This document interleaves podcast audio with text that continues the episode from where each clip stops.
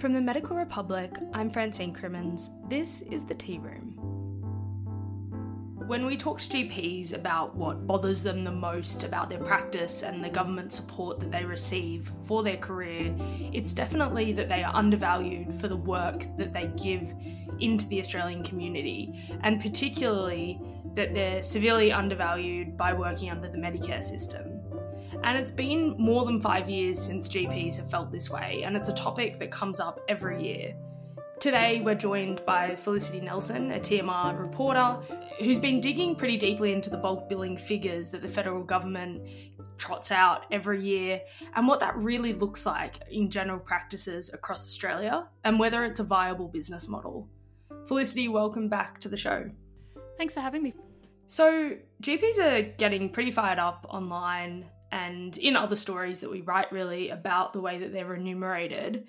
What have you seen happening more recently? So, what's interesting to me, and, and obviously we've both been following this for some years, and the same kind of debates and bubble up every now and again, and you get some very angry GPs coming out in the media and saying we're being undervalued and we're not being paid enough. And so it is uh, a narrative that's been going on for a long time. But what I've noticed recently is something's kind of shifted. And I think it's got something to do with the fact that GPs have been under so much pressure with COVID over the last year and being asked to carry a quite a big added burden when it comes to just readying their practices for all the COVID things that they need to be working on. And so what I've seen is there's a couple of practices that have just kind of given up on bulk billing. Yeah, so one of the biggest issues with as well being a practice that is giving out COVID vaccines at the moment is that you are forced to bulk bill all the patients that come through your door for a COVID vaccine. And this was met with uh, quite some criticism from a lot of GPs who said that, you know, in a normal day, if they're doing mixed billing for those appointments that they're now giving to vaccine consults, the government is basically now dictating how they bill and what their value is for that time that they're giving to patients. For sure. And one of the things I spotted was that GPs are quite angry that the government keeps focusing on this 86% bulk billing figure that they come out with every single year uh, because they say that it's it's quite misleading um, focusing on that high bulk billing rate uh, when it's really just crushing GPs financially. There was a Facebook post by Health Minister Greg Hunt, which got tons of comments from GPs. I've, I've, never seen GPs explode like this before. Maybe maybe you have Frankie because you're the political reporter, but some of the things they were saying was, you know, this is misleading. GP Medicare rebates are low. How dare you devalue us? Your policies mandate bulk billing, which forces countless practices to run at a loss at a time where public need is, at, you know, at, at its highest. Um, you call that a win? And so they're really calling out the government for sort of celebrating this high bulk billing rate when it's causing misery in some general practices that just can't cope with the low amount of um, funding that they're getting. So this time it feels different. It feels less like people are willing to just take the government at their word and they're actually trying to do something about it who have you spoken to who's trying to create some action in this space? Yeah, so it does seem to me like some practices have dealt with the Medicare freeze that went on from uh, you know for many years, and then they've dealt with a couple of the the things that have come through COVID. T- you know, the added burden of telehealth, all of the PPE that they have to buy, um, a lot of policy changes and reception staff needing to be put on to support the telehealth rollout and now you know the vaccine push that's been so confusing. And what i started to see was some of these clinics that have been bulk billing for years and years are just saying we can't do it anymore and so they've switched to mixed billing. And so i spoke to three practices that have done this recently. I also spotted another six that have reported that they've they've switched from bulk billing to mixed billing, um, and that was through a, a chat room online. I saw another three that were discussing it, and when I spoke to practice managers, they said that there were lots of clinics around the area that were also thinking about it. So it's hard for me to tell whether that's new because it could be something that happens all the time. It could be that clinics often go from bulk billing to mixed billing. And when I tried to look into the actual broad numbers, no one's collecting that data. Um, so the RACGP and the Department of Health couldn't help me. They couldn't tell me how many clinics are 100% bulk billing and how many have switched to mixed billing and how that's changed over time. So it, it occurs to me that this could be something that COVID, like the pressures of COVID, have tipped some GP practices over the edge and they just can't do bulk billing for everyone anymore. And I just wonder if this pandemic keeps going on, is this going to be a trend that we start seeing more and more of? So, as we know, most clinics will still bulk bill patients who really need it.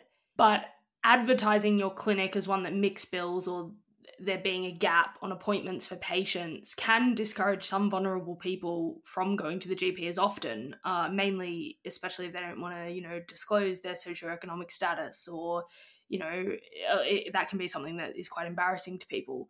So, who did you chat to who perhaps works in a lower socioeconomic status area, um, who is, you know, has either switched to mixed billing from bulk billing and some of the issues that have arisen from that?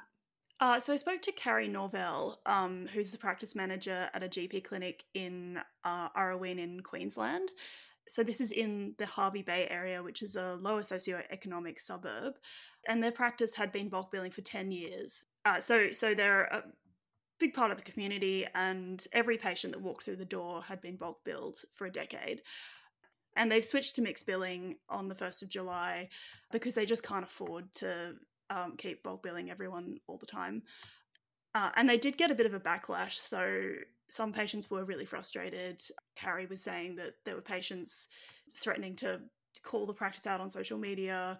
It did cause quite a bit of angst in the community. And one of the reasons they switched was because from the 1st of July, telehealth consultations from non vocationally registered GPs, so those are the international GPs, uh, was cut. So the bulk billing rate went from $31 to $21. Um, so that's a 30% pay cut. And it was just becoming unsustainable for the practice to keep bulk billing everybody when, you know, that money had just gone missing. And here's Carrie on that point. It's like that, that's not viable. They're trying to almost bankrupt us on purpose. And that really, that's not just an insult to their skill set to sort of say, you know, we're not valuing you it's about the survival component, both for them to bring in a viable income as well as the practice. So, you know, when you're stuck with getting a 30% pay cut, I mean, who, who accepts 30% pay cut? Like, what other profession would be from the 30th of June to the 1st of July just go, okay, I'm, I'm happy to take a 30% pay cut? And there was another practice in Melbourne that spoke to you about the costs of COVID specifically as factoring in that decision to go from bulk billing to mixed billing. Yeah, so Laura Robinson is a practice manager at a GP clinic in Werribee in southwest Melbourne. And she said her clinic made the switch from bulk billing to mixed billing in March this year. Um, and that was two months before their third birthday, is what she said. So they're now charging a $20 gap fee, except for older people and kids. And here's Laura on that point. If we wanted to, st- if we wanted to stay bulk billing, would either A, actively shorten our consult times, or B, I'm not sure, it just wouldn't be, and we didn't want to do that. Mm. And, you know, if you look at as well, like some Medicare rebates, they do not cover the full cost of providing you with, you know, special, specialised medical care. And not only that as well, just the cost in medical supplies. For instance, we were buying gloves. So last year, you could buy like a box of gloves for $8.50. They're mm. now $28.52. Mm. And same as like bed sheets, you could buy 100 bed sheets for $48. They're now $115 for the same bed sheets. Mm. So it's just everything's gone up. You've obviously, you know, superannuation's gone up to another 0.5% to 10% effective the 1st of July. Then annually we also have wages because um, we follow the awards. We've got the Nurse Award and we've also got the um, Health Support Service Award. They tend to go up between 2.5% and 3.5% yearly. Um, and obviously, as rent goes up 3% every year, you know all your increases. And Medicare this year went up 0.9% for rebates. Mm. And we just like we knew that as well because it was a freeze again last year. So we just you just you, you, you're just losing every patient you're seeing. If you do a procedure, if you spend too long with them, you just you're just running it, the clinic's just running at a loss. Yeah. Unless you have mass volume, doing really, really quick, short consults. But for me, I don't think that's very good patient care, to be honest. We don't, we, that's not, you know, what we're about and what we do. So the thing that made my ears perk up here is that GP clinics are changing their business models, and you know, once you go mixed billing, it's unlikely you're going to go back to bulk billing. In my mind, it just seems like quite a big shift in a practice. Um, and the second thing is that GPs are really starting to speak up. Uh, they're really starting to reach out to the media. Some of the quotes I got, uh, as you can see, that they really want to get attention on this issue. And I haven't really seen that happening at the grassroots before. So that was quite new for me as a reporter. One of the doctors I spoke to, a GP in the Gold Coast, Dr. Lisa White, who was one of those GPs who commented on Greg Hunt's Facebook post, was saying that she's she's never felt the need to speak up before, but now she has to. I've never actually got vocal about it. I talked to colleagues, I've whinged, and I said to my, my poor long-suffering fiance who's been hearing me about talk about this over the week, I went, that's it, I'm done. I need to say something. I don't care if I get criticised. I'm beyond that point now. I've gone, people will criticise us. You're a rich doctor, blah, blah, blah. You don't, you don't deserve it. You know, I'm just going to brush that off like water off a duck's back and go, well, you don't actually know the real story you probably do know the real story yourself if you've been working in this field, um, that we're being eroded. Yeah. And our income is being eroded and patients' health is going to suffer. The big thing for me is it's all right to say I'll charge a fee, but when I've got a diabetic patient sitting with me who has got multiple problems at home which is causing him not to take his medications and not adhere to his diet and not make his appointments, I don't, I'm not going to charge that guy. I'm going to end up bulk billing that patient because I go, this patient can't pay me. And I'm going to spend 30 minutes trying to sort it out. And I'm going to accept the government's um, rebate in the end because I'm altruistic. And that's what really makes me angry. The government knows this. They know that we're altruistic and they're using it to screw us over. And it makes me so angry. And that's the, it's the anger that's really got, getting to me now going, I didn't work this hard to get to this point and be treated like this. So, in the years that I've been reporting on this issue, one thing that consistently comes through is that GPs on the front line, you know, they're saying that we can't afford to run our practices this way. We need a better way to be remunerated.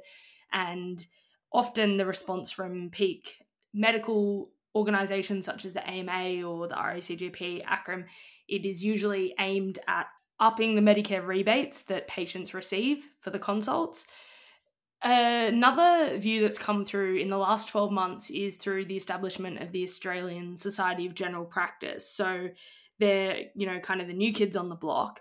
And their founder, Dr. Chris Irwin, he's GP based in Victoria. He runs a couple of practices, some in low socioeconomic areas. And he says that one of the biggest problems is that the way that the point of payment works for the patient when they come through the door when you decide to do mixed billing is that the patient has to pay for the whole amount as all of our listeners would know.